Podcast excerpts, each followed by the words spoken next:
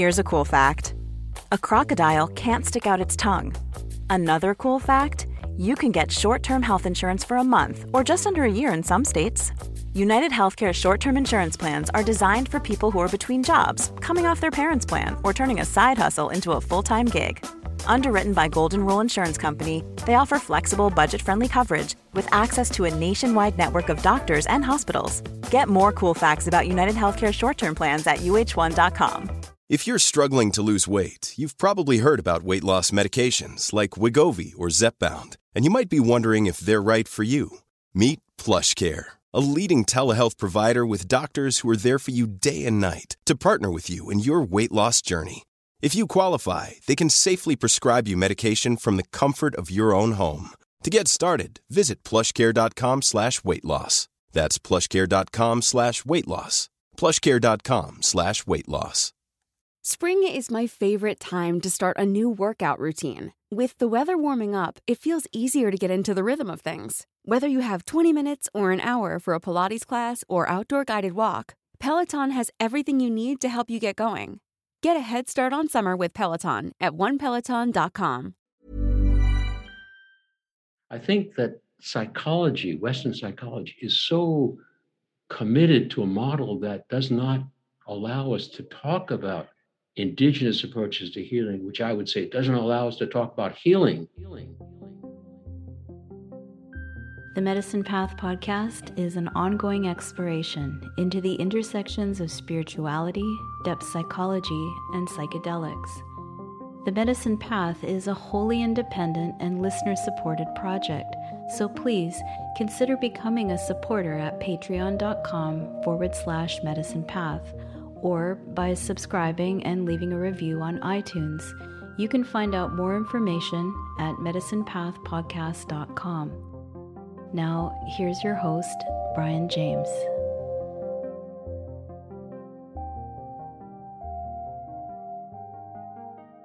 Welcome to the Medicine Path Podcast. I'm your host, Brian James. On this episode, I speak with Dr. Richard Katz, author of Indigenous Healing Psychology. Now, this conversation has been a few years in the making. Soon after I started the podcast, I found Richard's book, Indigenous Healing Psychology, which we talk about in this episode, and I knew immediately that he was someone that I wanted to speak to on the podcast because he was covering a topic that was becoming increasingly important to me and remains so and that is the decolonization of Western psychotherapy. So, you know, many things have happened over the past few years, as we all know. We find ourselves now in May of 2022, and Richard's book came back to me, and I started to reread it, and the interest in talking to him was reignited. So I reached out to him, and he was kind enough to say yes once again, and uh, we recorded this conversation earlier this week, and I'm really excited to share it with you. Before we get into it, let me just start by reading some of his bio. Richards had a very fascinating and adventurous kind of career, having traveled all over the world. So let me read a bit of that. Richard Katz received his PhD in clinical psychology from Harvard, where he taught for nearly 20 years. Over the past 50 years, Dr. Katz has spent time working with indigenous elders and healers in various parts of the world, including the primarily hunting gathering Juhuansi of the Kalahari Desert, the indigenous Fijians of the South Pacific, the Sicangu Lakota of Rosebud Reservation, and the Cree and Saulteaux First Nations people of Saskatchewan. At the request of the Indigenous elders he has worked with, he seeks to bring their teachings into contact with mainstream psychology. The aim is to encourage the mainstream to be more respectful of diversity, more committed to social action, and more appreciative of the spiritual dimension in health and healing. Dr. Katz has written seven books on culture and healing. He is currently Professor Emeritus at First Nations University of Canada and Adjunct Professor in the Department of Psychology at the University of Saskatchewan. And he currently lives in Saskatoon, Saskatchewan, Canada. One of the things that I really enjoyed about Richard's book, Indigenous Healing Psychology, is that he begins with his own journey, how he came to be interested in indigenous ways of healing, and why he thinks it's so important that Western psychology adopt some of the principles from those indigenous ways of healing for all the reasons that uh, he talked about in his bio. So, if you're interested in how therapy could change to address the needs of a wider range of people, and as Richard says, how psychology could heal in order to become a healing psychology, then you're going to get a lot from this conversation, I think. So, without any further ado, please sit back, relax, and enjoy this conversation with Dr. Richard Katz on the Medicine Path.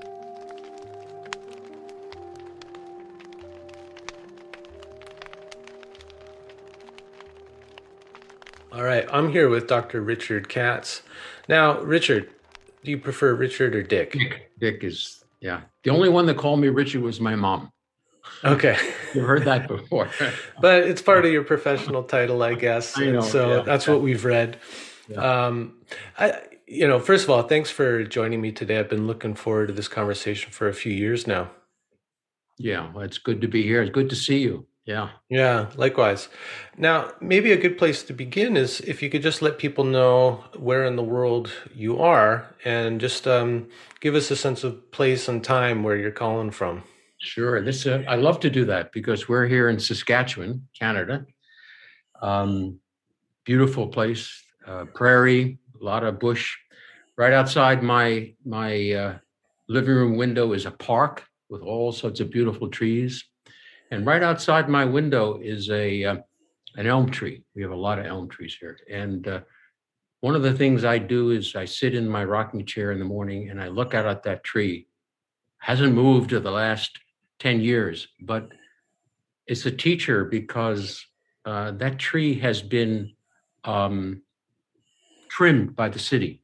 The limbs have been trimmed because, you know, they don't want a tree to fall on the electrical wires and things like that. And I looked at that tree about two years ago, I realized that tree was not trimmed, it was amputated.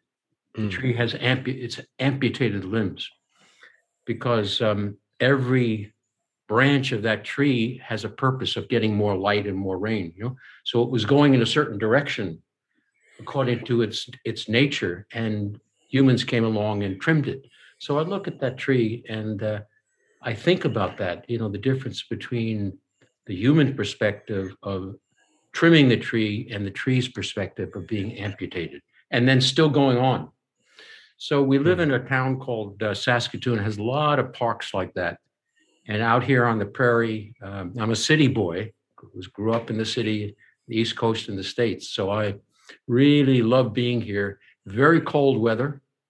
hmm And you learn to, you know, the interesting thing is, hey, Brian, we think, oh, how are we going to adapt? But people have lived here for centuries without the protection that I have in this degree temperature. So it's a real teaching.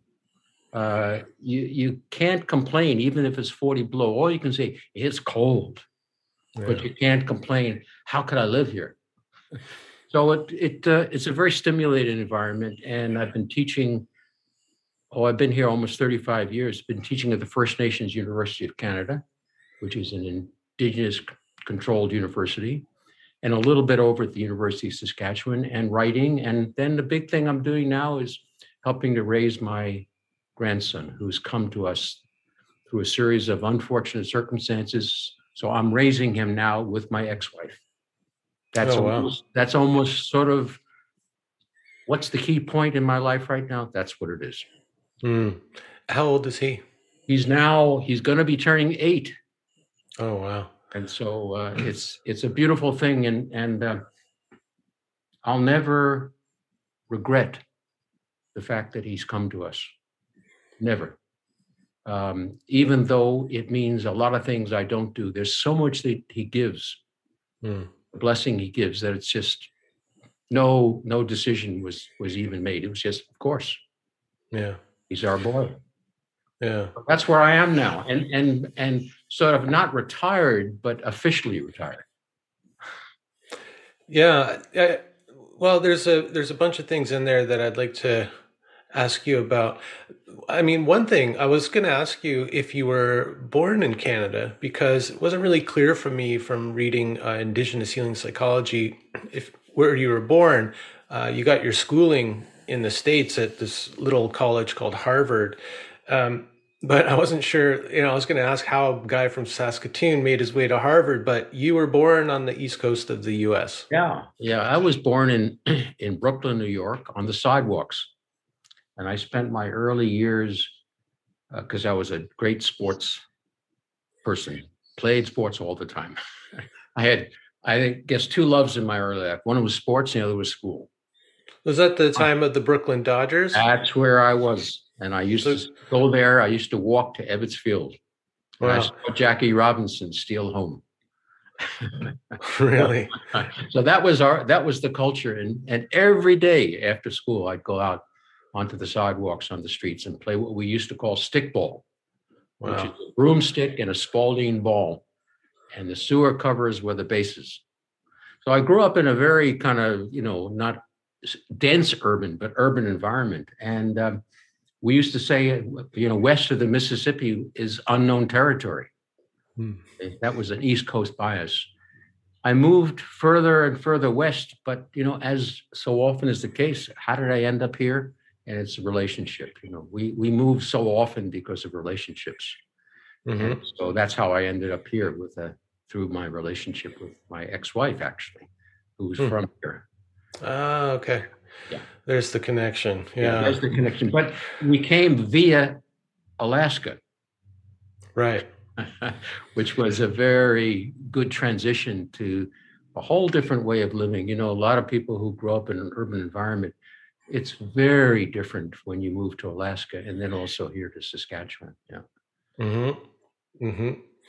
There's got to be some kind of similarity, though, that I'm I'm maybe imagining having only visited uh, New York and Brooklyn. Uh, but I suspect that there's some similarity in the kind of down to earth, direct quality of the people that these places uh, forge. You think? I think it very much depends on the neighborhood. Yeah, right. Where I grew up, it was a pretty tight neighborhood. The same group of kids played every day.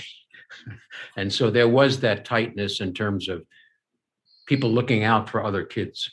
But I think it very much depends on the neighborhood. Uh, certain urban areas, it's transitional. I I grew up in a in an area that was not transitional, so it did have that quality. But I think it's very much could very much be in the other direction. I, I find Saskatchewan and Saskatoon very different from where I grew up. Mm-hmm. And it's much more. I mean, you might experience that out on on the island where you live but it's in terms of the states, it would be what we would call the far west, you know, Montana, um, Idaho, those kind of places, you know, where it's really uh, land based. And the irony is that uh, it's land based, but here in Saskatchewan, it's the land that was stolen from indigenous people. Mm-hmm. So the farmers who are the, the settlers, the colonists, they're attached to the land, and we have a very strong farm based ideology here in Saskatchewan, but it's land that was stolen. Yeah. So that's kind of the, the the the under theme, but the major theme of my work is to look at the other side of the picture, not the the settler side, but the indigenous side. Yeah. Yeah.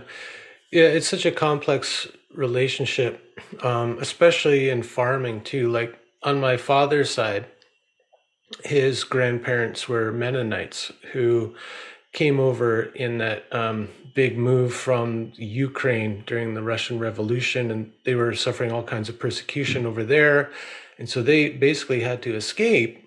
And there was already settlements in the prairies in uh, Saskatchewan, particularly, and so they had people who could receive them there and help them get set up. And farmland was being basically given away in that's northern right. Saskatchewan, and so that's where uh, my people, or at least one side of my people, come from, and um, so I have family ties there too. And yeah, It's, I think, you know, if we're kind of awake and conscious, uh, it's something that we always grapple with, you know, our place on this land and, uh, you know, what to do, what to do with this inheritance of ours, you know, this kind of problematic, complicated inheritance.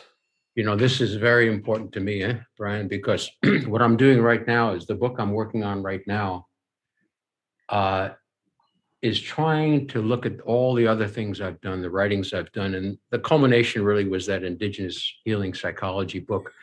Um, but now looking at what are the the implications, the direct personal implications of looking at Indigenous teachings in the context of colonization. So, as a white person, what do I have to consider even more seriously than I ever have?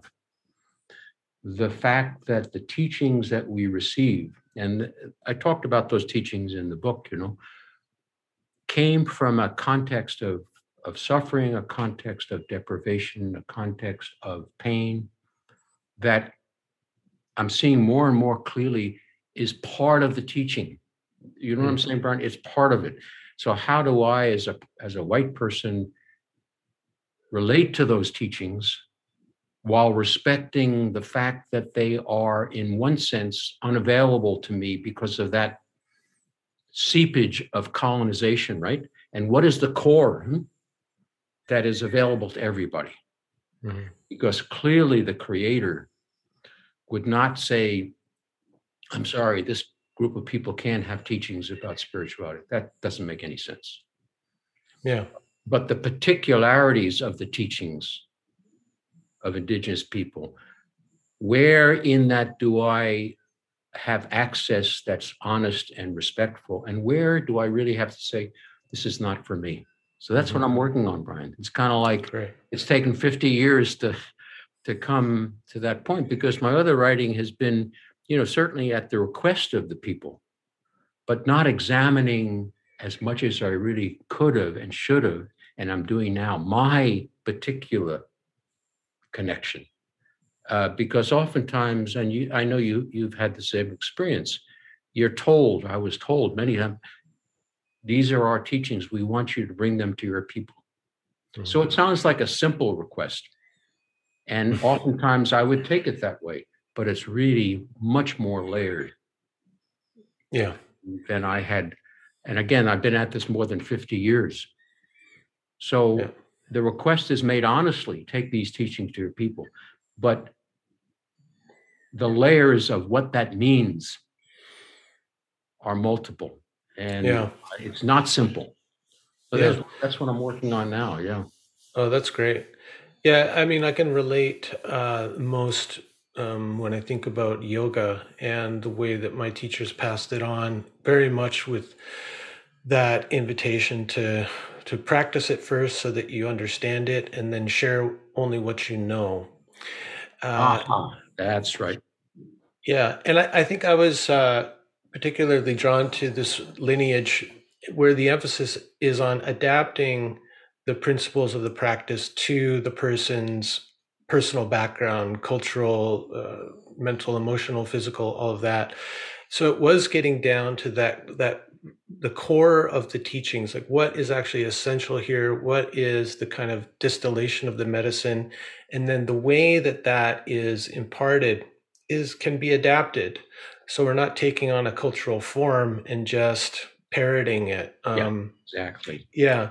And it takes so much work to to, to discover what that essence is. It takes years of engagement with it, of inquiry, of wrestling with it. And then I think what you do find is that there is kind of a archetypal human uh, medicine there in it that, that, you can then see kind of reflected in various different cultural forms. But uh, like you said, I mean, you've been really working on this for over 50 years and you're just now finding out. Well, grappling with, I mean, it's not that it's never occurred to me. Obviously, it's occurred to me frequently, but not taking center stage. You see, the center stage was occupied with trying to understand the teachings and to write about it in a way that had multiple purposes, one of which was to give credibility and authenticity from a Western perspective to a series of indigenous teachings within that context. And when I was working in in Fiji, um, um, that um, the teaching there was like um, at a certain point in time, it's important for someone from outside the culture to write about what we're doing. There's a place for that. And so that was really my um, intention in all the writing that I was doing. But now I realize with this new book, this Indigenous Healing Psychology book, that there's also a really important purpose. And I didn't realize when I wrote that book what it's done, but it seems to resonate with people who are training to be therapists, uh, psychologists, social workers, counselors, mostly white people. And that seems to be where it really has found its niche. Mm-hmm. And uh, I'm teaching at um, the university to clinical psychology graduate students. A course we call it Learning from Indigenous Perspectives on Health and Healing. That's uh, an eye opener for them. And um, I teach it now each year now. And one of the students, just give me an idea. So mostly white students. I think I've had only maybe in the past 10 years, three or four indigenous students, because you know, clinical psychology in Canada is still pretty much a province of white privilege, right? As one student said after we talked a while, you know, I'm not sure what to do. I, I don't know. I'm not sure I know anything. And I said, Great. That's that's where we have to go because I said there are people who you can turn to who can help you out. I said in every community there are elders to work with. And also here in Canada, and I think to a certain extent in the States as well, every person who trains as a clinical psychologist, by and large, almost, I would say, probably 90% of them will have most of their clients be Indigenous. Because with our public health system, um, Indigenous people are way overrepresented. We're at the mm-hmm. jails or the mental hospitals, and that's where most of our clinical psychologists will work. So here they mm-hmm. are having to deal with a clientele they have no idea about. Yeah. So well, it's interesting. That, yeah. Yeah. Well, it's interesting because, I mean, that's one kind of segment uh, of the profession. The other part of it, and I don't know, like representationally, uh, where the ratios are at, but like with the kind of private clinical practice, uh, you're probably not going to see too many indigenous people actually. This is a very good point. Exactly. But right? Brian, it's a very kind of elitist um, yeah, practice. small part, isn't it, Brian? The, this, the private practice. I mean, like in terms of of clinical work. In the states, it's the opposite way. There's a tremendous amount of private practice work. Mm-hmm. But here, I think it's quite the the small minority, isn't it? The, uh, that yeah. I'm not sure. I mean, and then there's so many kind of like um, non-licensed uh, therapy going on. So I'm not sure what the numbers would be, yeah. but uh, but definitely that's something I want to talk to you about. Is uh, well, first of all, you know, it might be helpful to some people to hear a little bit of your background, um, your training in psychology, and uh, how you came to be exposed to some of these indigenous ways of healing. Yeah, well, my background was after university, I decided I wanted to be in a profession. I always, I think it's a long term, to be of help, to help people. Right? it's kind of a lot of psychologists have that dream. Um, and so I first thought, well, medicine, I, and I did some pre med, you know, after graduating from university. No, how about law school? I went to law school for a semester. Oh, no, and finally ended up in psychology. And um, applied to the program at Harvard in clinical psychology. I think I had one psychology class. Hmm. Uh, at that time, they thought it was enough. and I just happened to come at a point where the professors were uh, Richard Alpert and Timothy Leary. So um, these were my professors in the clinical psychology program. So it was a very um, rare and I would say specialized kind of education that I got there. uh, there were other people who were there. Um, uh, Skinner was there, and uh, Harry Murray was there. Gordon Allport was there. Erik Erikson was there, and Erik Erikson was one of the, one of my mentors. Uh, and the interesting thing about him was he had no PhD in psychology. He was in the psychology department. yeah, I didn't. Re- I didn't realize that until reading your book. Actually, it was. Yeah, as a matter of fact, he had me. no he had no PhD at all.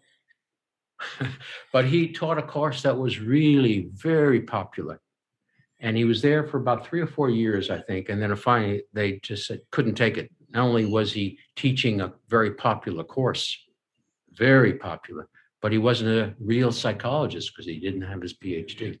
So it was a very unusual environment. And during that time, we all, a small group of us, I would say, probably about three or four graduate students, were involved also with the psilocybin and the LSD experiments or work.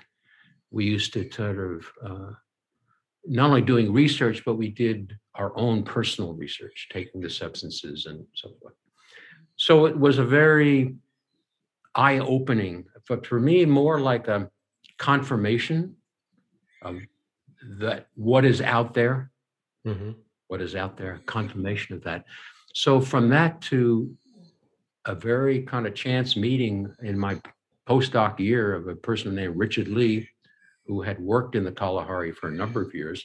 He literally, this was in the 60s, I remember, a lot of things were going on there. A lot of money was available for research. Hmm. He literally said to me, Are you interested in going to the Kalahari? Because they do healing there and they alter their consciousness, but with no drugs. Oh, I said, That's very interesting. That's kind of where I'd like to go. And that was the beginning of that. That was in 1968.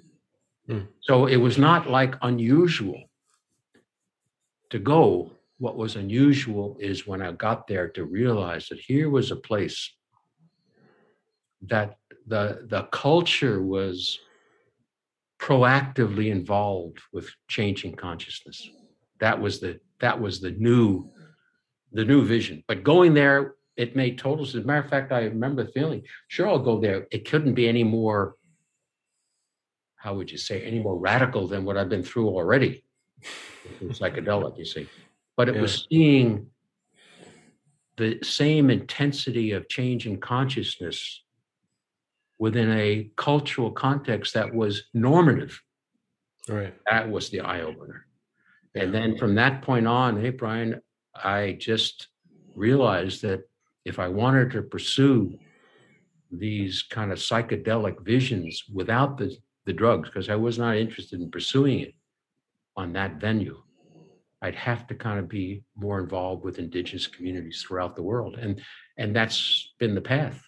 So mm-hmm. there and then Fiji and Alaska and and Saskatchewan. And that led to the to in each case, tell your people about our teachings. Who are my people? Well, at first I thought, you know, sir, white people, or Canadians. But then I realized my people really are are healers, psychologists, social workers, um, like you, mm-hmm. people like you. You know what I'm saying? So I realized mm-hmm. that, and it it really enabled me to be more focused, and that led to the book, uh, which I see as like a culmination of those years of work where clearly the teachings have general application, but very specific and powerful applications for those of us who are committed professionally or personally to the healing work. Yeah.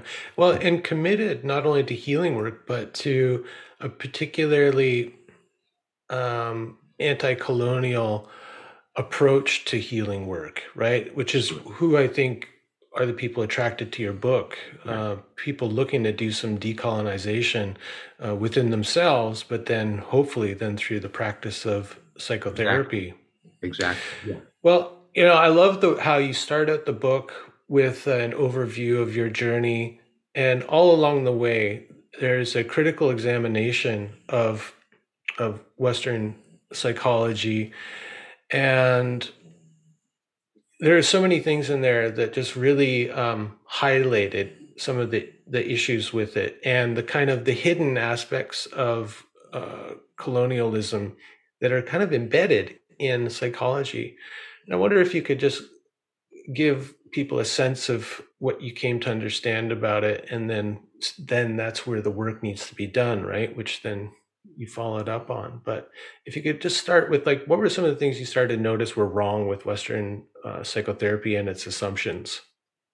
Yeah, I think that's you put it really in a good way, Brian, because um, it's it's kind of like pervasive and oftentimes invisible, but pervasive. So just to take one example, um, we talk a lot about evidence-based interventions.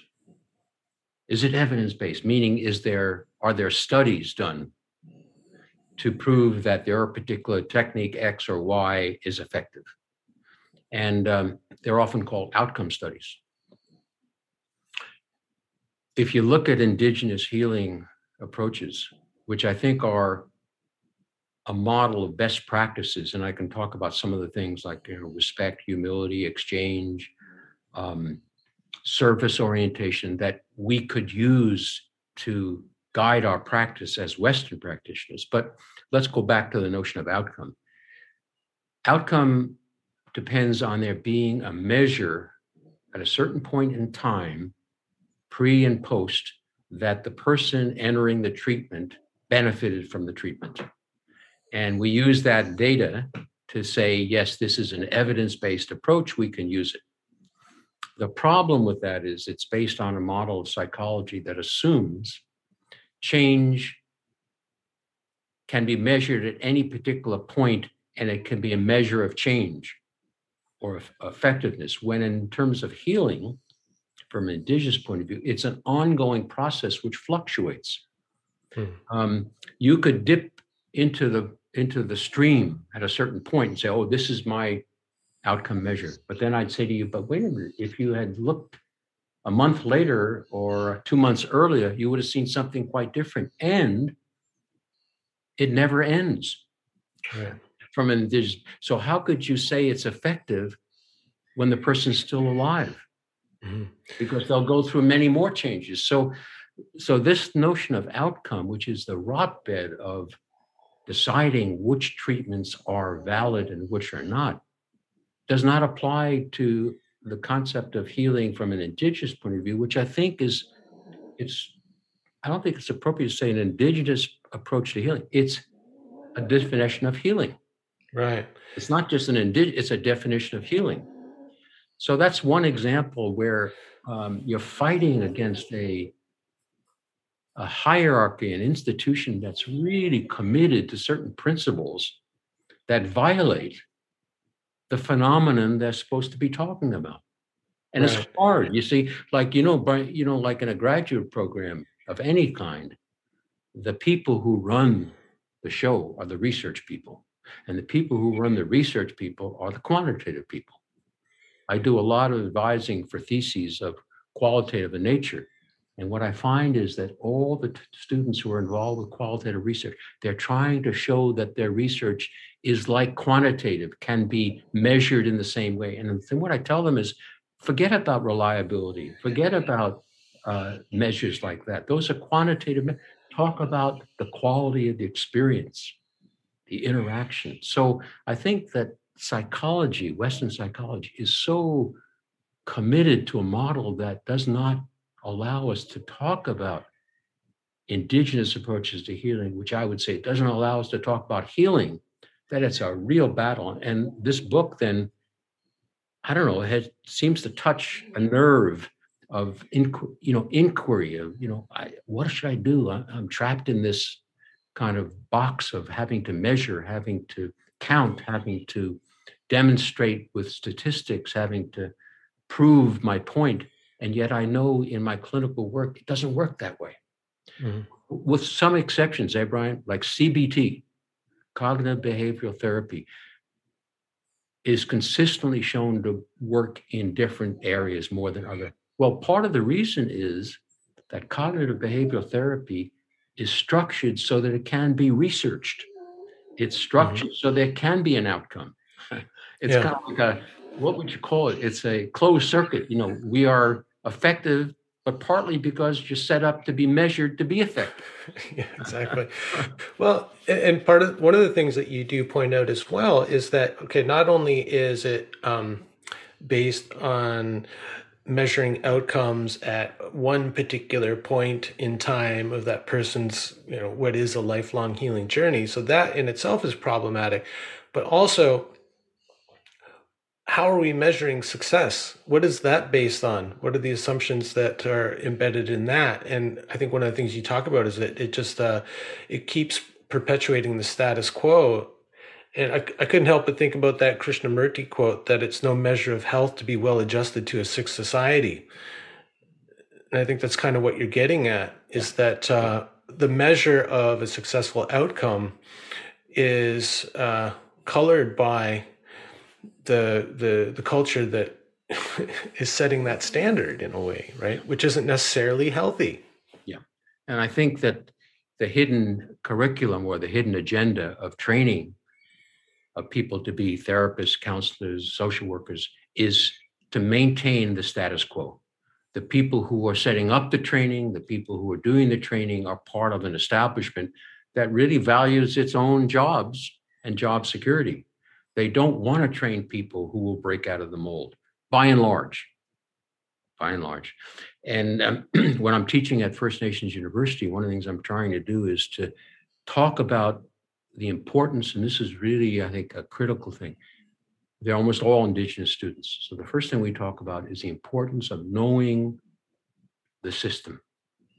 Mm. You can't just say, no longer, it's all got to be Indigenous. You have to know what the system is. And then, with the language of the system, pointing out its boundaries and its limitations. And then you offer the alternative. Mm-hmm. Because I think that uh, early on it was just, hey, no, we can't do it that way. We must be indigenous. But that doesn't work anymore. We have to kind of know what it is we're fighting against. Mm-hmm. And so this outcome point, hey, Brian, is a good one because think of all the research dollars and all the decisions made on outcome therapy, you know, outcomes of therapy. It's the gold standard. And it's irrelevant, really. Now, the, challenge though is if it's irrelevant, what's your alternative? Mm-hmm. You see? And from an indigenous point of view, the people working in the villages, the alternative is we know who you are. We've lived together. You have a village, and when I was in, in Fiji, 150 people. We know everybody. We know whether it works or not. Translate that to a larger, more urban environment. How do we have the knowledge of does it work? In most cultures, right, there are people whose role it is to talk about the healers. That's their job you should go to so and so, he can do such and such. You should go to such and such, she can do such and such. That's their job. There's like spokespersons. In our culture, Western culture, we don't have that. So what do we have to do? We have to tell people ourselves. And how awkward is that? Yeah. Got to advertise. Yeah, yeah, well, yeah. Otherwise, you have no work. But how awkward is that, eh, Brian?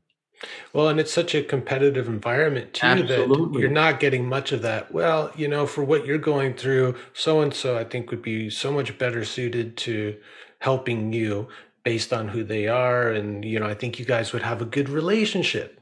Like my uh, my yoga guru, he started the first yoga therapy clinic probably in the world in Chennai, India.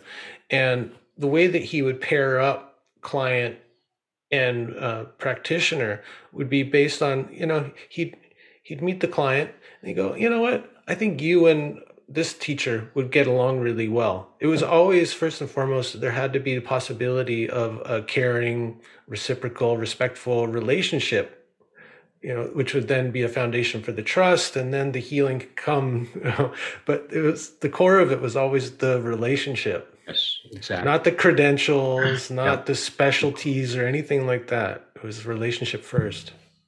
And and if you think of it, I, I sometimes this is the way I like to think of it, and often do. Um, the creator, or however you want to talk about the the way in which things emanate spiritually. I use the word creator sometimes because that's oftentimes the people I've worked with.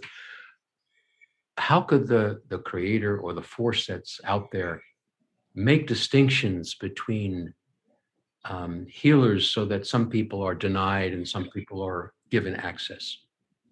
It's got to be that like that should be available for all people and as you say it's the match.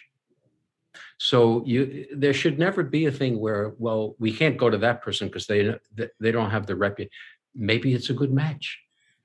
Mm-hmm. uh, you know the, there's a thing uh, in judaism you know like the notion of the chosen people one of the things that uh, danny and i have worked with is this notion of judaism and christianity so danny says this is the danny Musqua, the elder i'm working with now and on this new book, and and he's featured, of course, in the Indigenous Healing Psychology book.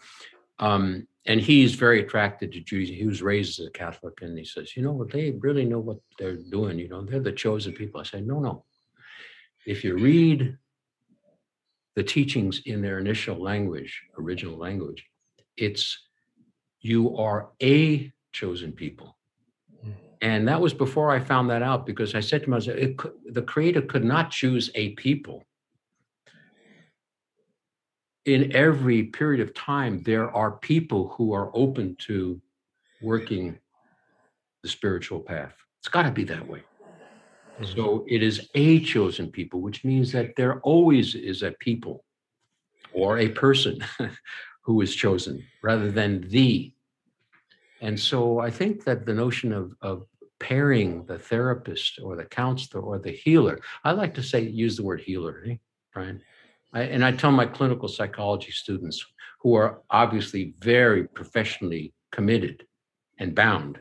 I mean, to be a clinical psychologist, at least in Canada, is a pretty big deal. Less so in the States, incidentally. But here in Canada, it's a big deal. You guys are healers. And being healers, you're in a long, long, historically vital tradition of work. And so that label, I think, is very important. And if that's the case, then um, there should be just lots of possible pairings. Mm. How you make them, because I think your point is important. In a situation which is usually institutional, you're working in a clinic, how do you make those pairings? Usually it's just by, I have a free time at 10 o'clock. Right. Yeah. But but but in or I'll take I'll take your insurance. Yeah, yeah, exactly. Indigenous communities, the, the pairing is critical. Yeah. Because everybody knows who that healer is and who they work best with. Mm-hmm. Yeah. That term healer, I mean, my feeling about it at this point in time is that that's something that uh, could be bestowed on you by others, but to claim it uh, myself just doesn't feel right. This is this is really you know some of the teachings I've gotten is like they're key things, and I, this is really why in in that book I think it resonates with people who are trying to learn professionally. Uh, humility. The healing occurs not because of me, but because I have allowed myself to be a channel for the forces of spiritual energy that can enter into a therapeutic relationship, humility, uh, vulnerability. I'm not in control of, of the situation. And of course, in psychology, particularly clinical psychology, that is a key teaching to be in control. Yeah. That's why people love CBT because you come with the whole thing already laid out. Mm-hmm. You're in control. Step two, it's, step three, step four, you know? Yeah. yeah. it gives people a real sense of power. Absolutely. Yeah. You, know, you go then, learn the you learn the technique, you apply yeah. the technique, it's proven by science and wow. And and you and you know the steps to take. Yeah. Because step four doesn't occur before step three. Yeah laid out. But real healing, like you talk about a number of different experiences you had it's a it's an organic moving thing like the ceremonies are never quite the same and there's always that uh, opportunity for creator or the mana to come in and do that healing work and yeah i think the, the best ones are just in service to that, like the the force of healing. Yeah. And I'm so glad you you used that word mana because in all over the world that I've been, there's always a word for that healing energy. In, in the Kalahari, Num, Wakan among the Lakota, Mana in Fiji. And the interesting thing, of course, it's also applied widely. Like in Fiji, they talk about a good boxer, you know, prize fighter having the mana. so it can be, it can slide into kind of a, of a more of a of a ordinary uh, power mm-hmm. thing. Yeah, yeah. But um, that that notion, but also the notion of service. You know, like um, like I'll tell you, I, I think I talked about that in the book of the way Danny Musqua works with his sweat lodge. Um, there are people who do a sweat lodge who take pride in the fact that their sweat is really hot mm-hmm. and really hot, as if to say, really spiritual, really mm-hmm. real. More is better. and what Danny says is the purpose of the sweat lodge that he was taught was to help people to pray. Mm-hmm. And in some cases, a person needs it to be very hot, but most often it needs to be encouraging them to pray. And so he says he never tries to make the sweat just as hot as possible. He tries to make the sweat hot enough for the people who are in there to be supported in their prayers. Yeah. That service, you see.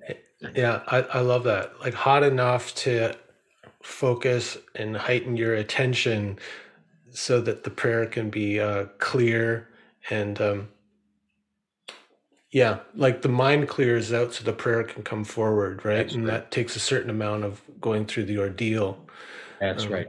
Yeah. As opposed yeah, to, yeah, as opposed to Brian, I have a reputation for having a hot sweat. Yeah, yeah, That's yeah. not service. That's pumping up your own uh, reputation. And it's an ego gratification. I have the hottest sweat in the area, but it's not accomplishing the service yeah, to support people's prayer. Yeah, and it's kind of a macho attitude too that you can find in uh, some of these uh, healing types, maybe the plastic medicine men, like you call them in the book. Um, but there's uh, there's parallels all over the place. There's the guy with the strongest ayahuasca that'll make you vomit the most or see the most intense visions. There's I met a guy once who talked about he had the strongest tobacco snuff, and that would make you like knock you out for a few hours, make you throw up, and um, but I met a healer once in the Amazon, and he told us that my ayahuasca is not for vomiting. It's not even for visions. It's for learning. There you go. And it was, I found it to be much more gentle. And then, you know, we had a ceremony on New Year's Eve, and he said, "Okay, now tonight we'll we'll make the fireworks." And then it was full of visuals and everything. But it was like a special occasion. The rest of the time, it was about learning this is so so important and like i don't know how you convince people who are new to this who seem to think that it has to have the fireworks to be real yeah and um sometimes the fireworks are important but they're for a purpose rather than showing how powerful i am as a as a healer it's because it's necessary maybe to knock down some barriers eh? but not to pump up my, you know, um, the, the, interesting about you so talk about the fireworks. I was giving a talk in Puerto Rico, a good friend there, a lecture on on this book, this healing psychology book, and um, quite a few people were there. It was really well received, and at the end, uh, you know, as the end of a talk, you always say. Oh, you know, yeah, I made it through. yeah, and um, this um, a long. I was signing books, you know, which was it's a I don't know that's a beautiful experience because what I do if I sign a book, uh, I'm always I try to engage the person who's asking to tell me a little about themselves. You know what it is that they you what was the connection that they made to the book, so I can maybe write something that speaks to that connection. So long line, and at the end of the line, this guy comes up to me and uh, introduces himself. He's um, how did he introduce himself as a not as a healer, but as a shaman. Yeah. Long hair, you know, he was from South America somewhere. With his accent, I could tell. And we talked and so I have two copies, one for my daughter, he said, and one for myself. Sure. And then he says to me, Would you, uh, you know how you are after a talk, you're sort of like, you're not all there because you're, you know, relieved, you're happy, you feel connected. He said, Would you like to try some? Uh, and I can't remember what he called it. And I, and of course, I, I don't even know what I said, but I must have presented a thing that said, I'm not saying no. I don't think I said yes. And before I knew it, he had put, um, what do you call it? Like some kind of tobacco, not tobacco, but something in one nostril. And oh yeah, so it'd it, be like uh, uh, hape or rape. Yeah, yeah, that's right. Yeah, exactly. And then the other nostril. Mm-hmm. Yeah. Well, no, I've taken you know a lot of substances, but I hadn't for 20, 30 years. But I knew, you know, you have it in your consciousness. Whoa. So here I was in this room in Puerto Rico in the in the building that was the administration building. So it wasn't even like out of the way. It was in the heart of the properness, right? And uh, and I said to my friend, I just got to lie down a little bit. So right on the stage, I was flat out, pretty strong. Mm-hmm. And um, are you okay? Yeah, yeah, I'm okay. Just I need to lie down a little bit.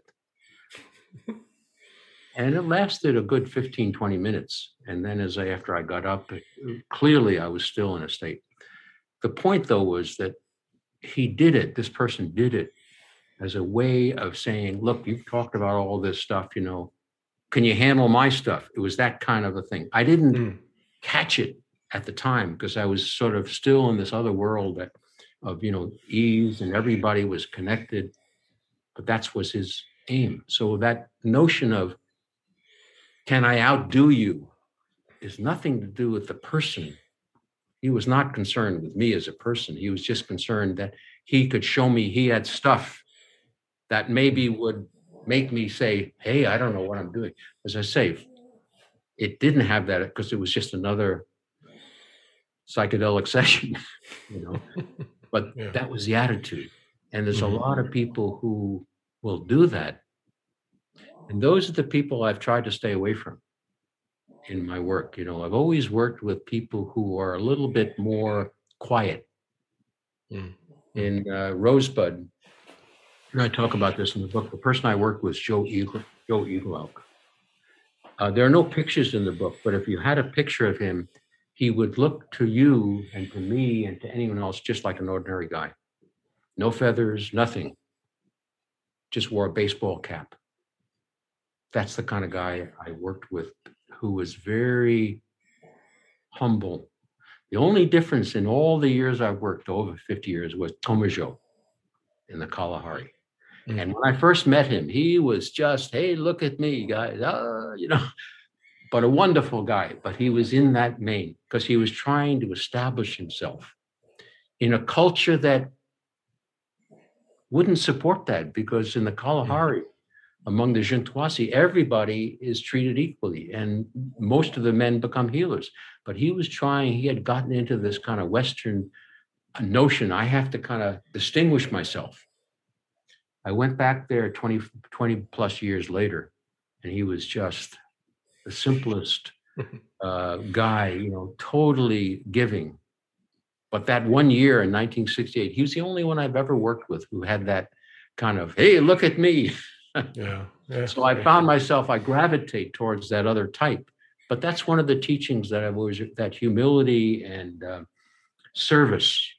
Mm-hmm. Uh, with Joe Eagle Elk as an example, like um, he never uh, he never talked about his healings never. And um, he would talk often about his disappointments. And the most of his disappointments were people who didn't follow through mm. with the teachings that he, Joe, got from the spirits. Mm. They didn't complete the yeah. task. So he would talk about his disappointments a lot, but not about how much he achieved. Yeah. No, that's great. No, I love that story too. I've got a similar one I could share about the you know surprise yeah. tobacco snuff experience right. to show off. Yeah, what? Yeah, it's it, it's a uh, it's a manipulation, eh? Yeah, to serve yeah. an ego purpose. And if I had not been experienced, who mm-hmm. knows what could have happened? You know, I could have oh, yeah. just gone, you know, off the the deep end. You know, I was in a, an environment that was certainly not conducive. right. I mean, I was in the administration building, you know, at a university. That's where the the heart of the the yeah. heart of the institution beats. You see, and I was fully, you know, dressed for a lecture. You know, and just let me lay down on the stage for a bit. You know, and my, I always remember my friend. Are you okay, Dick? Are, are you? Yeah, yeah, I'm fine. Just I just need to lie down for a minute. Gotta ride it out, man. well, to, and to experience it, you know. Yeah, right. Yeah, but but both of those, yeah.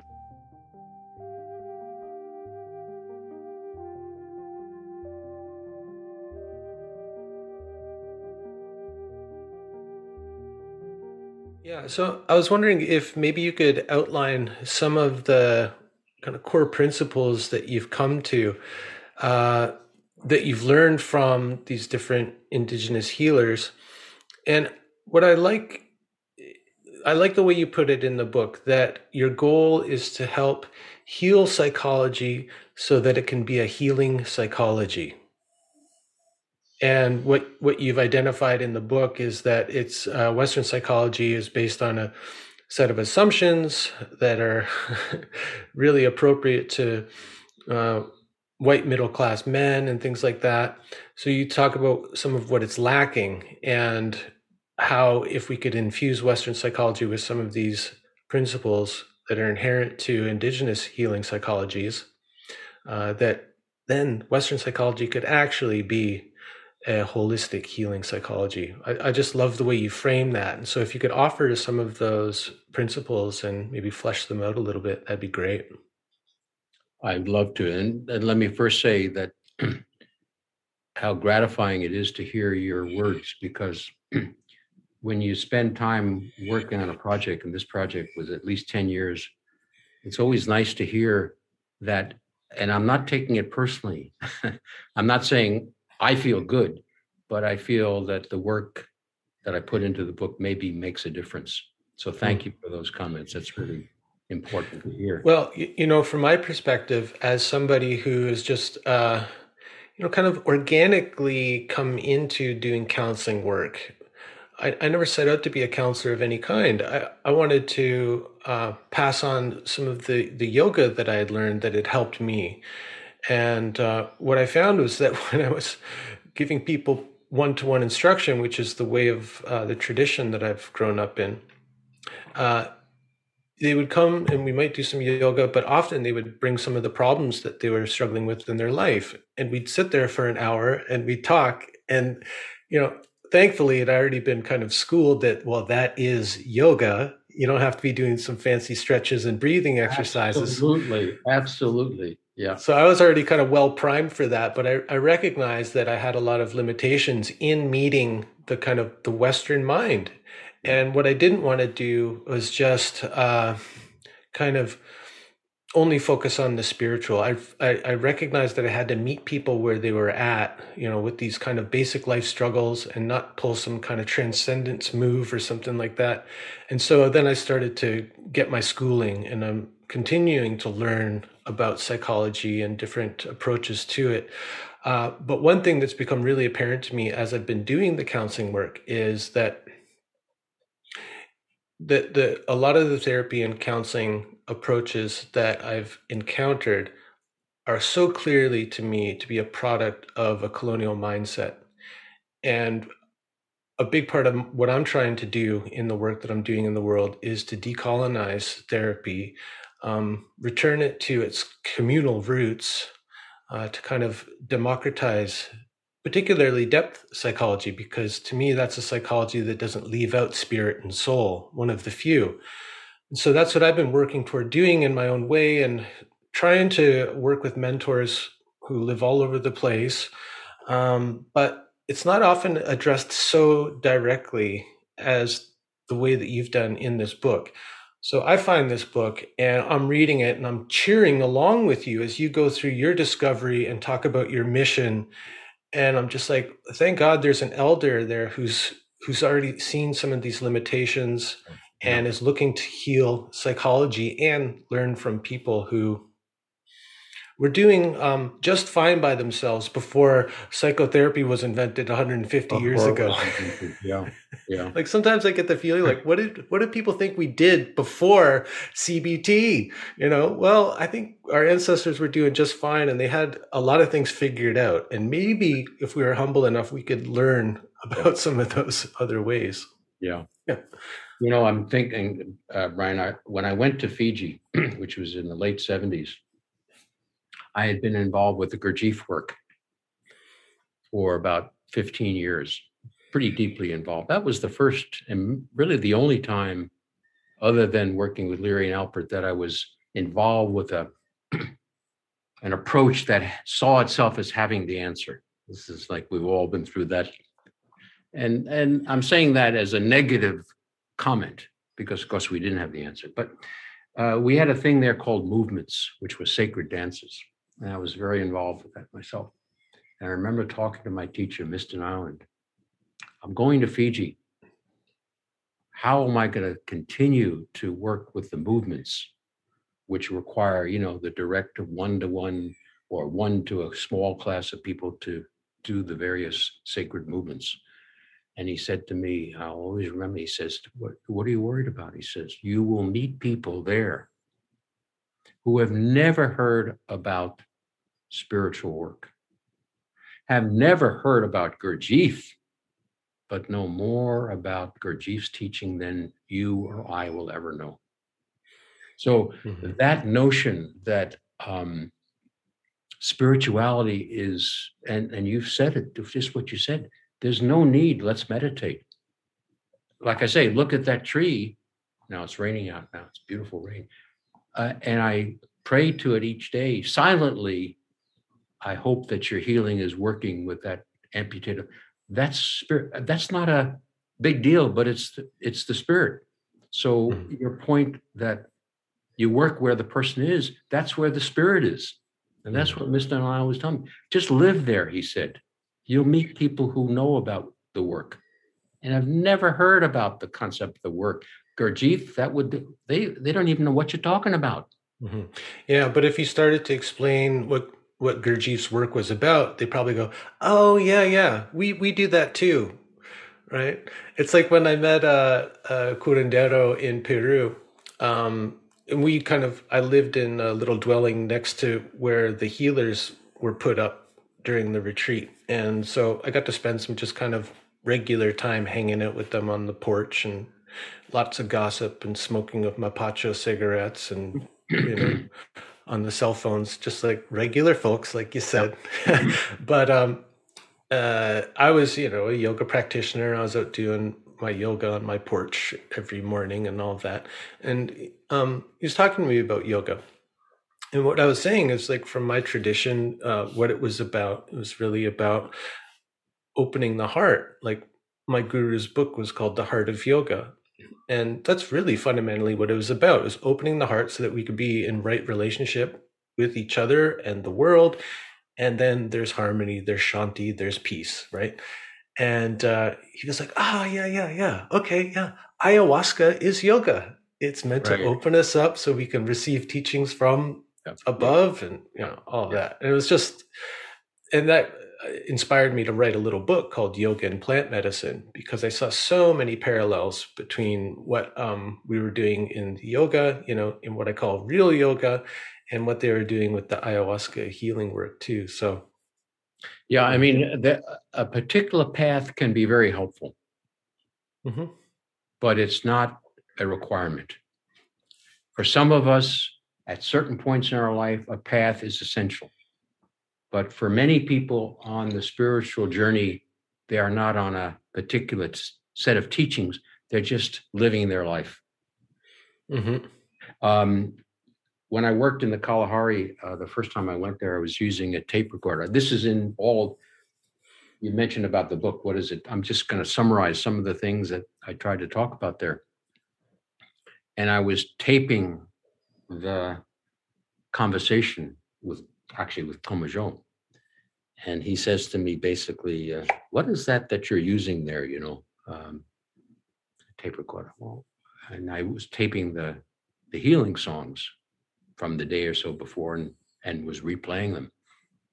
How do you capture those voices? How did you cap, how did you catch us, you know, that you can now, well, I said, well, you know, ah, you know, and I tried to describe it, which of course I had no idea what are sound waves. And I just talked about the, this is the piece of equipment pointing to the mic that catches the sounds. And it's got this, uh, he says, I know all that stuff, which of course I have no idea how he would know that. But he said, but I want to know is how those voices and those people end up in that pointing to the tape recorder.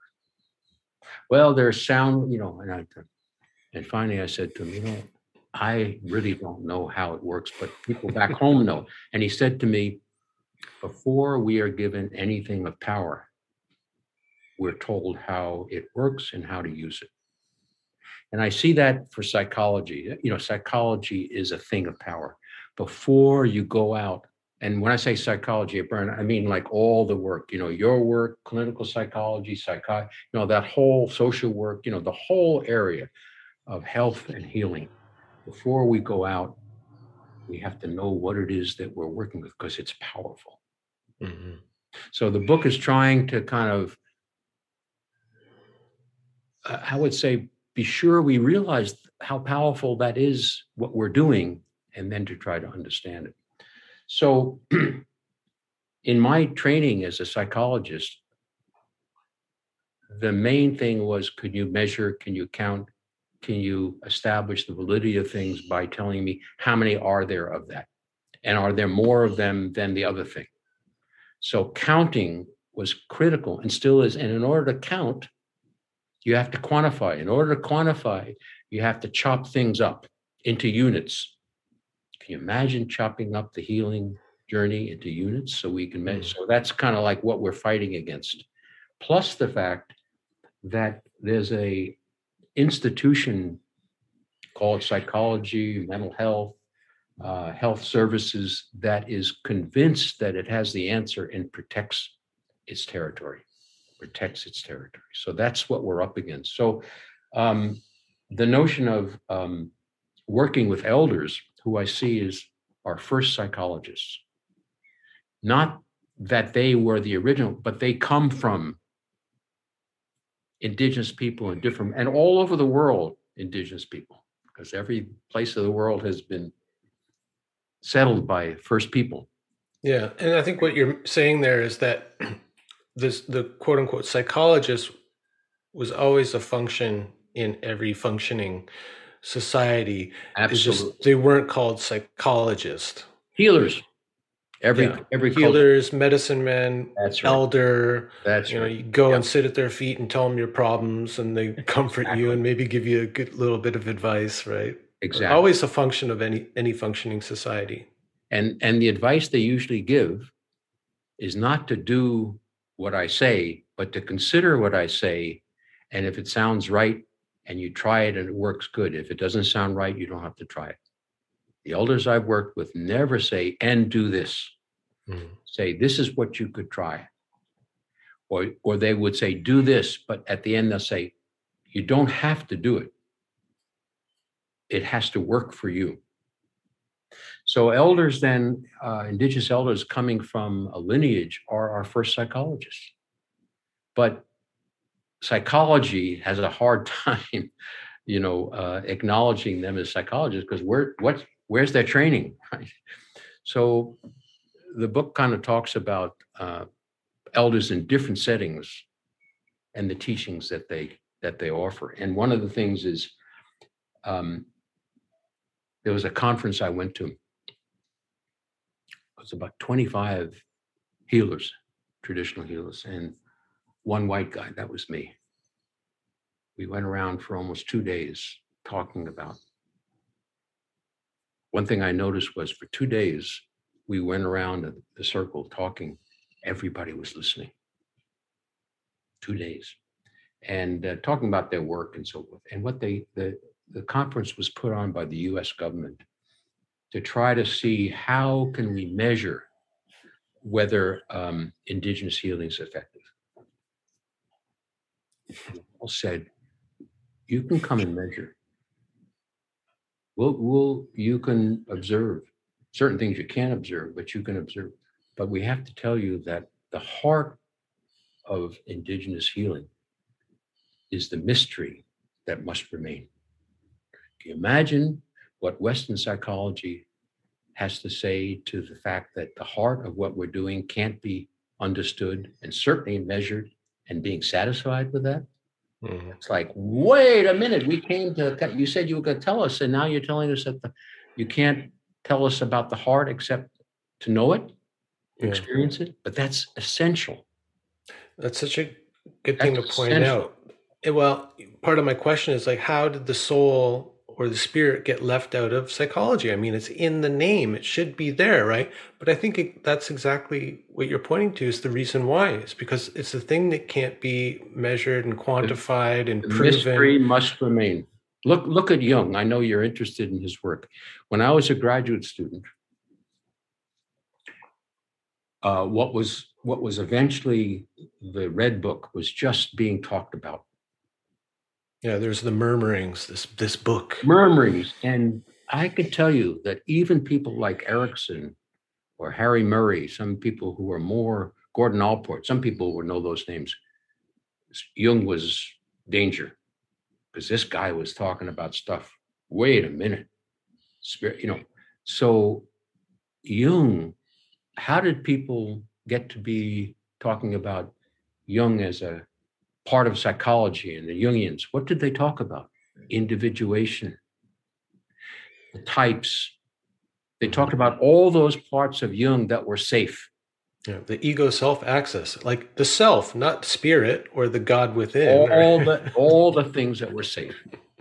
And all that stuff that Jung did that we now see in the in the Red Book and stuff like that, that were the heart of what he was doing was never talked about.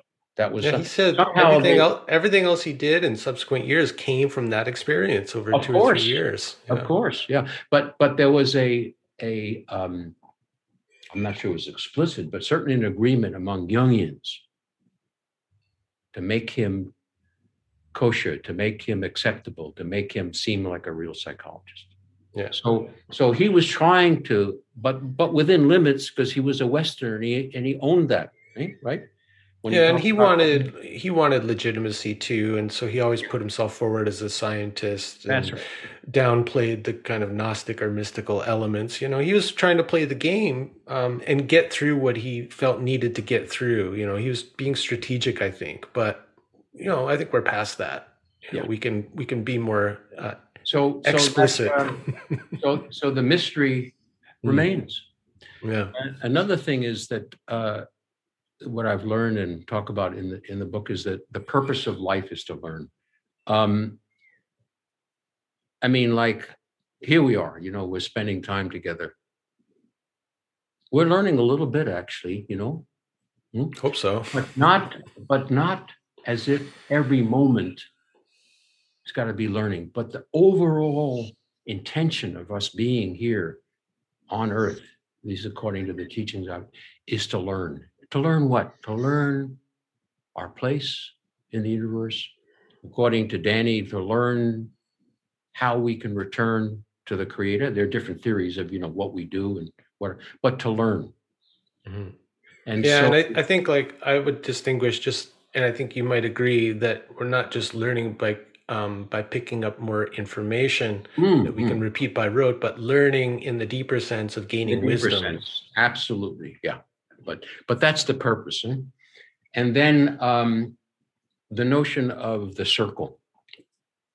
Mm-hmm. Uh, you know, developmental psychology, which is again a big part of psychology, is still involved with a linear model, or at best a cyclical one. Cyclical, you know, where you kind of go into these uh, ever increasingly small circles until you reach some point of uh, and even Abe Maslow, you know, was caught in a hierarchical.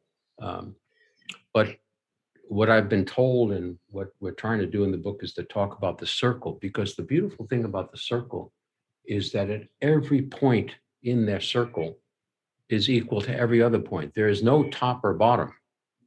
I mean, sometimes you'll see a circle graphically, and at the top they might put something, and the but the purpose of a circle is to rotate. Mm-hmm. So all the developmental challenges that we and, and Erikson was coming to that. There was a uh, his wife Joan Erikson who did a lot of the work for him and with him. Uh, did some work where she talked about the ninth stage. This is after Erik had passed away, and that ninth stage, adding on to Erikson's eight stages, one went back to all the prior stages eh, to mm-hmm. revisit so she was bringing in that circular mm-hmm. so that childhood, adolescence, adulthood, eldership, we tend to think, well, the elders get more respect, but but that's not the case. Every stage is a stage to be respected and worked with. So that's an important teaching. And again, the developmental models that we have in Western psychology being linear helps to measure this is where you are on the path. Mm-hmm. But if it's a circle, yeah. you might be here, but as soon as you turn away, the circle rotates and you're somewhere else. So mm-hmm. all places are of value, which is really important teaching. Yeah. The other thing I get from that too, circle being the universal archetype of wholeness, you know, following Jung, um, anywhere you are in the circle, everything else is always present. That's so That's in right. my middle age passage, uh, there's the child is is with me, the rebellious teenager, but also beyond that, there's an there's an elder function that, or potential at least, that's in me as well. Yeah. All of those things being present at any given point of the journey. Yeah. Yeah, that's absolutely. And and for example, there's a a ceremony, you know, a, a healing circle or talking circle, which is often used by people, but it's a ceremony. And in that ceremony, we go around and every person talks without comments from other people. So you're saying each person's point in the circle is of value. So, um, and then the whole notion that uh, health is more than not being sick. I mean, like, um, hmm. it has to be the Western approach is can we stop sickness? Can we end sickness? Can we alleviate sickness? And by the way, maybe we'll do that by increasing health. But that's not a it's not a dichotomy. The absence of sickness is not health, and health isn't the absence of sickness. Mm, tell me more. Health is not the absence of sickness. I have never met a person. Have you ever met a person that's 100% healthy for forever. Yeah, it doesn't have something going on at any given doesn't time. Have something yeah. going on. And you know something, hey, Brian, it's easy and it's on, and I don't engage in that, but every teacher that I've heard about has what Jung would call the dark side, you know, the shadow. The mm-hmm. human beings.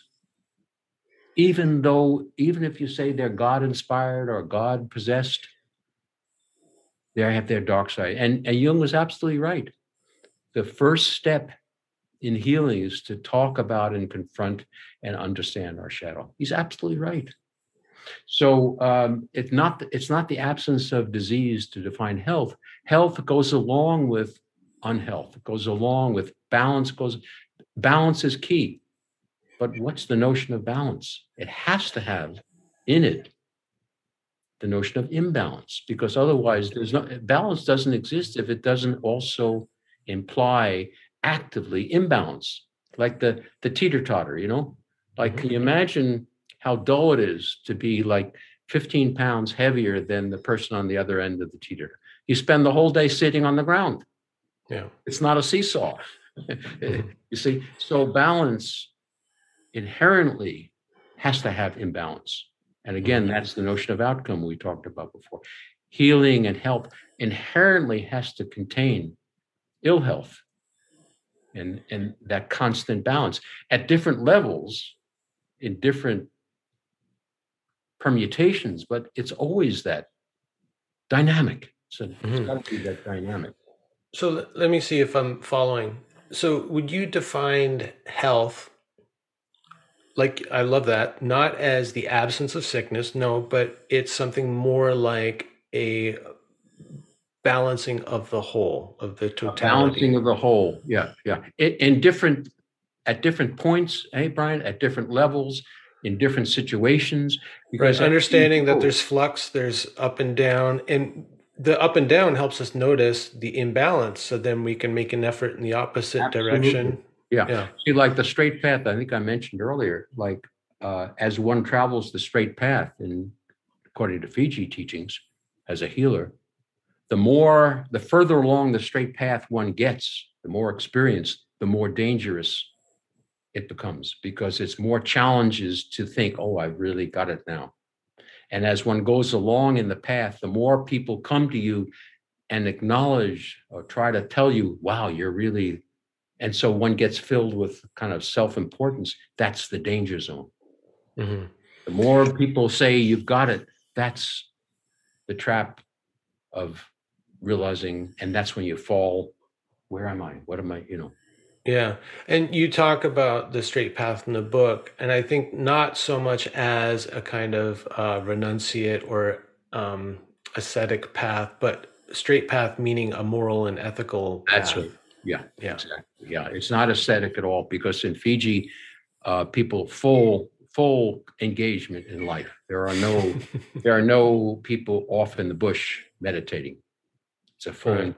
yeah, and then the the notion of um, all my relations, you know, which is that in community psychology, for example, that was a big deal. Community psychology. I remember in the in the 60s and the in the late 50s when a group of psychologists who were clinical psychologists felt that what was happening was happening in the streets, not in their office, you know, in the 60s. And they started community psychology, which was trying to, you know, in terms of social justice, we're all connected. And then when community psychology became recognized in APA and CPA as a form of psychology, as a part, it became regularized, institutionalized, mm-hmm. and the ties to community and the activity and the the vocal, you know, social justice impetus was gone. It was just another discipline. But the basic notion of it was we are all connected. And so one of the prayers that uh, people in of a Lakota thing at the end of your work, you say Mitakuye Oyasin, which means all my relatives, which means I'm ending my prayer with an acknowledgement that everything around me, everything around me is related um, including you know that tree that sits there, including the ants, including Brian, including my little guy that I'm helping. We're all related, all my relations, and so that challenges psychology brutally because psychology survives on distinctions, mm-hmm. not on connections, but distinctions. Because you can't measure something if the essence of what you're measuring is the connections it has with other things which are then connected with other. You see what I'm saying? Mm-hmm. The essence of you have to isolate. So right. mainstream psychology isolates. That's the purpose of the laboratory. Yeah, to otherwise it's too fractal. You, you can't contain it. That's exactly right. See, so so you can see mm-hmm. where the whole notion of the indigenous approaches talks for a different concept of measurement. And what's the concept of measurement? One story. Mm one story because the teachings I've received, there's no more basic sacred data than one story. Not the survey, not the number of instances to count, but one's story. And one could say, but yeah, but you could lie. I'm sorry, that's your story. Whether it's a mm-hmm. lie or not is only for you to know. So when you hear a story from an indigenous context, you don't say, wait a minute, you didn't do that because mm-hmm. at that point in time, that's their story. Mm-hmm. And there, there, even if it's a a factual lie, there's going to be a hidden truth in it, and that might be something you know about their aspirations or their desires. That's right. That's and, right. I mean, but, what's yeah, more true than that? That's a good point. Exactly. So the concept of lie is based on a notion of truthfulness that's very superficial. Yeah. As you say, it could be an aspiration or it could be an attempt to hide, which yeah. we're allowed to do because that's who we are at that point. Mm-hmm.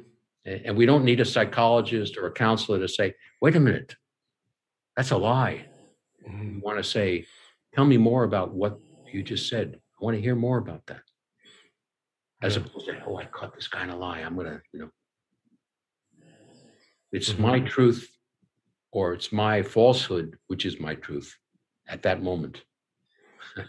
you see, yeah. and our job as therapists is to listen to whatever the story is and to go with the story, to lead with the story, to travel with the story. It'll end up with the person realizing this is a fabrication that I'm doing in order to save this part of my dignity or this part of my my feeling of comfort. Mm. I can't face it yet. Yeah. And you say, you say, it's no problem. We have time. Next week we'll talk more. As opposed to I caught you. you say, let's let's deal with the lie right now. Yeah. There's another um what it's bringing up for me, uh, you know, how we kind of measure health. Would you say that I mean, is it is it uh, a principle or viewpoint in, in indigenous healing that one of the markers of individual health is the health of the community. Like can they ever be separated? That's a that's a hard one. I mean it, in my experience living in different parts of the world in small communities i would say yes that's the case. That it's very hard to separate them because uh, if you're living in a village like i did of 150 people with not a lot of visitors hmm, it's a unit and the kalahari the same way um, on reserves, like at Rosebud, not quite that because there's a lot of back and forth, and you know, I think it'd be harder to say what that means in an environment like I. I mean, Saskatoon, we have almost let's say two hundred thousand. It's hard to say. It's hard to say, but I know there must be a connection. But you can see that connection vitally and actually in small communities. So well, I'm sure it's there, Brian, but it's harder to put a finger on it because here in Saskatoon, only 200,000, there are sections, there are pockets, there are communities that are smaller than obviously 200,000 that have degrees of healing and health, eh, you know, and it could be just a dozen people. Mm-hmm. Yeah, maybe what I'm reaching for here is uh, something I don't hear enough about. And it's like in the language, right? So you talked about Maslow, self actualization. You mentioned Jung, individuation. Um, it's the the isolated individual, not accounting for how uh, individual and community or environment, you know, natural environment or otherwise, are interrelated and inseparable. Uh, and so what are the you know is it possible for me to be completely healthy living in a really sick society or polluted environment um, i mean so many of the problems that people come to me with i think are just symptoms of living in moder- modernity or in an urban environment and having a disconnection from natural ways of living you know it's um, maslow was um, he saw it because I worked with him and he was one of my friends as well as a mentor, but he saw himself as Maslow against the world. So he was very concerned with how does an individual fight the battle? He was always fighting the battle. So his emphasis on individual characteristics would be explained in part by his own journey. I mean, the whole, he became president of the APA but he still saw himself as an outsider mm. and people being against him. Eh? That was his um, complex. Yeah, exactly. So he was fighting, you know, the battle. He was fighting the battle. Um, and I think that um, so much of Western culture feeds that, eh? you know, mm. say individual. But, you know, I remember very clearly in Fiji, like with the adolescents, uh, they would walk around sometimes in groups, and sometimes one person would sit down, and four or five would just sit down right away with them, almost like a, a flock of birds. You know how a, a flock would just mm-hmm. And I remember thinking to myself, gee, they don't have any sense of their own destiny. What a you know group think. But that was missing the point totally. It's not like they were giving up themselves to group think. It's just that they felt connected. I mean, the birds that we see flocks of birds, you know, they do these incredible swooping around in the sky. And you think that they're because they're following a leader in a kind of a blind, it's part of the connection. It's what makes the flock, gives them again gives them protection, right, from predators. So yeah, we're affected, but how large the unit has to be, I don't know. And hey, Brian, what choice do we have, eh? I mean, you live in a beautiful spot, but it's part of the world, you know. That's the other thing I realized. People used to say, Oh, you lived in Fiji. What a beautiful thing. You're so lucky. Guess what? It's people. All parts of the world. There, there's nothing that's beautiful to the point of making you beautiful. You can live in a beautiful environment and be just kind of awful, you know. Yeah, well, we see we see that a lot. How a place will uh, kind of get on the international radar and become yeah. a tourist destination. Next thing you know, Tulum ain't so beautiful anymore. right. You know, right. and go down the list of places that yeah. have been kind of ruined by colonial. Yeah.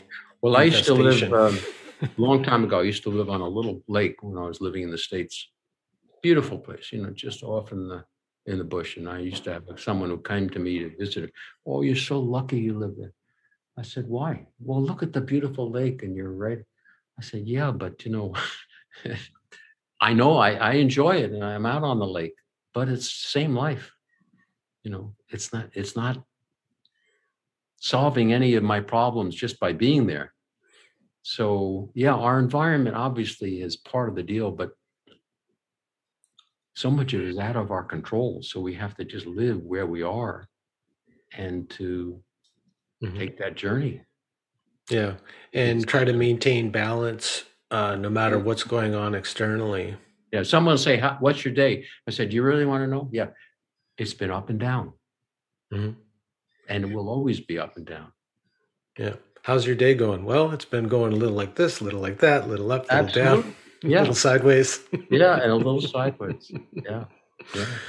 Yeah. Well, you know, there are a number of principles that I think are really important. I mean, anyone interested in um, in what we're talking about should read the book. It's like a, I think it's a textbook for a future course called "Decolonizing Psychotherapy in Helping Professions." that you know maybe I we like could talk about later. I like that very much, Brian. I like um, that. Yeah. But there's one principle that I think we've been talking around a little bit, but I wanted to name because it really jumped out at me. And that's um, something that uh, sounds like it's inherent to all real healing, at least in your perception the, principle of synergy. Oh, yeah. Good. Yeah. Could we yeah. maybe just talk on that before we end? Well, I'm glad you mentioned that because I have a book here. I don't know if I should send, try to get you a copy of it. This one here on synergy. Oh synergy healing and empowerment. Um, that's to me, hey Brian, that's kind of like one of the things that gives me comfort is that, and I believe this that that that in the universe there are principles at work that can maximize connections, can have it so that what's good for one is good for all. And I first saw that in actual work in the Kalahari, where like if let's say I'm a healer and you're at the healing dance and everybody comes to the healing dance, the whole community, and I do healing work with you, which is, you know, the num comes up and boiling energy and I work on you. The fact of my work on you makes it likely that you're going to work on someone else or the connection I make with you will activate the connection in another healer. So the notion of synergy, meaning what's good for one is good for all, means there's not a limit to the healing energy, but that it's expanding. Mm. And if you can set up the conditions, and Buckminster Fuller said, you know, it's out there. So all we have to do is to allow it to happen. But the Western model of you go into an office, you close the door. As soon as you have closed the door, hey, Brian, no one else can see you. Mm-hmm. It's a limited resource. if we talk about a circle, then it circulates. Mm-hmm. And the work I do with one person makes it more likely another person will be worked on. So the principle of synergy, what's good for one is good for all. And um, there's an energy that is released, which expands and is renewable. Mm. I think that's something that uh, if we were allowed to set up structures to let synergy work, would be a beautiful thing. Mm. And of course, all the institutions that we now use in the Western culture to give us employment are against synergy because synergy means you can't own things. And if you can't own them, you can't make money from them. Yeah, again, it comes to that like need to contain Yes, in order to Yeah. like understand or commodify or I mean, yeah. some people control. Yeah, some people are just totally thrown and upset if they can't control. Yeah. And, and control can be sort of made pretty by saying, I have to understand it. Well, Mhm, some yeah. things we can't understand. I can't understand it, but that's Yeah. what it is. Yeah, and by saying like I I can't understand it, I don't know it, well, you relinquish your authority, you know. yeah. I, I love this idea of synergy too, and I was getting the image of something rippling out from Yeah. one or two people. And like not even that, you know, if I work on you, you might work on someone else. But if I do some healing work with you, then you might go home and not kick the dog or yell at your kid or right Right. That's right. like Yeah. in those little small ways then the healing ripples out from the individual. I mean, you know, the the image, which is kind of we all see, but it's powerful. When you do throw a stone into a into a body of water and you watch that, it's a powerful image because not only does it cause ripples, but you never see the end. Somehow it's okay, that's it, but it's not. It keeps going, maybe underwater. hmm yeah oh, that's great well this has been uh you know i got to look at the time because i'm sure we could talk all afternoon i mean This is it- beautiful. there's there's Yeah. so much to the book and one of the things i'll um i'll leave people with is that it's not a clinical kind of book it's it's written in a much different way than most psychology books that i've read uh, you write with such a careful respect and humility for the traditions that you're talking about uh, in dialogue with as a Western trained psychologist. That really, really comes through is that humility, respect, uh, and reverence for. Um, and and I think the pure intention of what you're trying to do, I just uh, I really appreciate that and admire how you were able to convey that in in a book. Yeah, it's great. Well, I pr- really appreciate that. And I'm, as you're saying that, eh, Brian, I'm trying my best with some success to take it as a comments about the book as opposed to comments about me because it's now in the book. You, know what I'm saying? Like I, I Yeah, yeah. yeah. And I, but I do appreciate that's a beautiful thing that you've just said. Yeah. Yeah. So um, I hope we can have another conversation sometime. It's an hour and a half isn't long enough to No, well, cover it all. Reach out. Okay. Yeah. Yeah. And now I'm Yeah. going to pick up my little guy. Cool. Yeah. Um, now, I don't think you have a website, right? No, It'll have to be, uh, I- can you put up just my email, you know? Sure, I'll do that. I'll Yeah, put up your that. email. So you don't mind people contacting you directly? Absolutely. This would be great. Okay. Be great. And are you doing any online teaching these days? Only, I do only face to face, yeah. Okay. Yeah. But also you can, if there's a little bit of, uh, you know, di- different interviews that have been done, you know, on internet and on the web, they're there, you know. But my email, that would be the simplest way. All right. And the books. I mean, you've Yeah. put so much work into the books. So there's a lot there for people if they want to dig a little deeper and learn from you that way. It's there. Yeah, well, this book that we're talking about, I feel good in terms of putting in as much as I could. And Oh, it's in there. And look, I have you sent me uh, a few years ago. You sent me the hard copy, or had your publisher send it.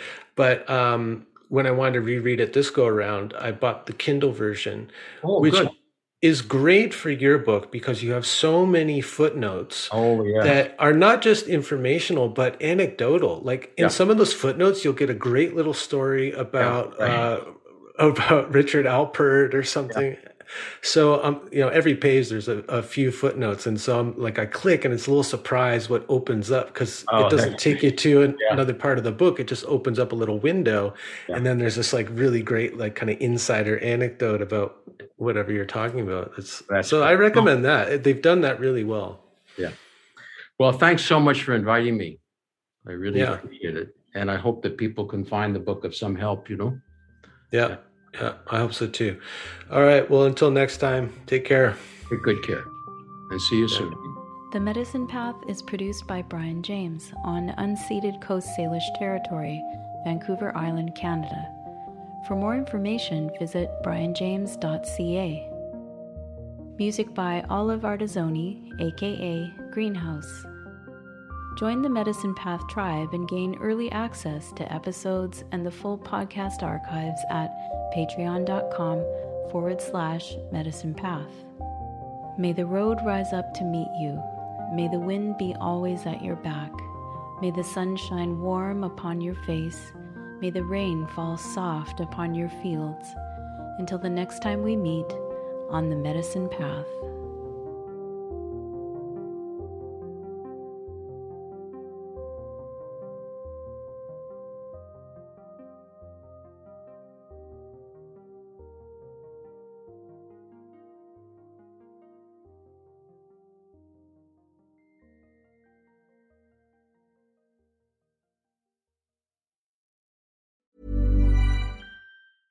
Cool fact a crocodile can't stick out its tongue. Also, you can get health insurance for a month or just under a year in some states. United Healthcare short term insurance plans, underwritten by Golden Rule Insurance Company, offer flexible, budget friendly coverage for you. Learn more at uh1.com. Mom deserves the best, and there's no better place to shop for Mother's Day than Whole Foods Market. They're your destination for unbeatable savings, from premium gifts to show-stopping flowers and irresistible desserts. Start by saving 33% with Prime on all body care and candles. Then get a 15-stem bunch of tulips for just $9.99 each with Prime. Round out Mom's menu with festive rosé, irresistible berry chantilly cake, and more special treats. Come celebrate Mother's Day at Whole Foods Market.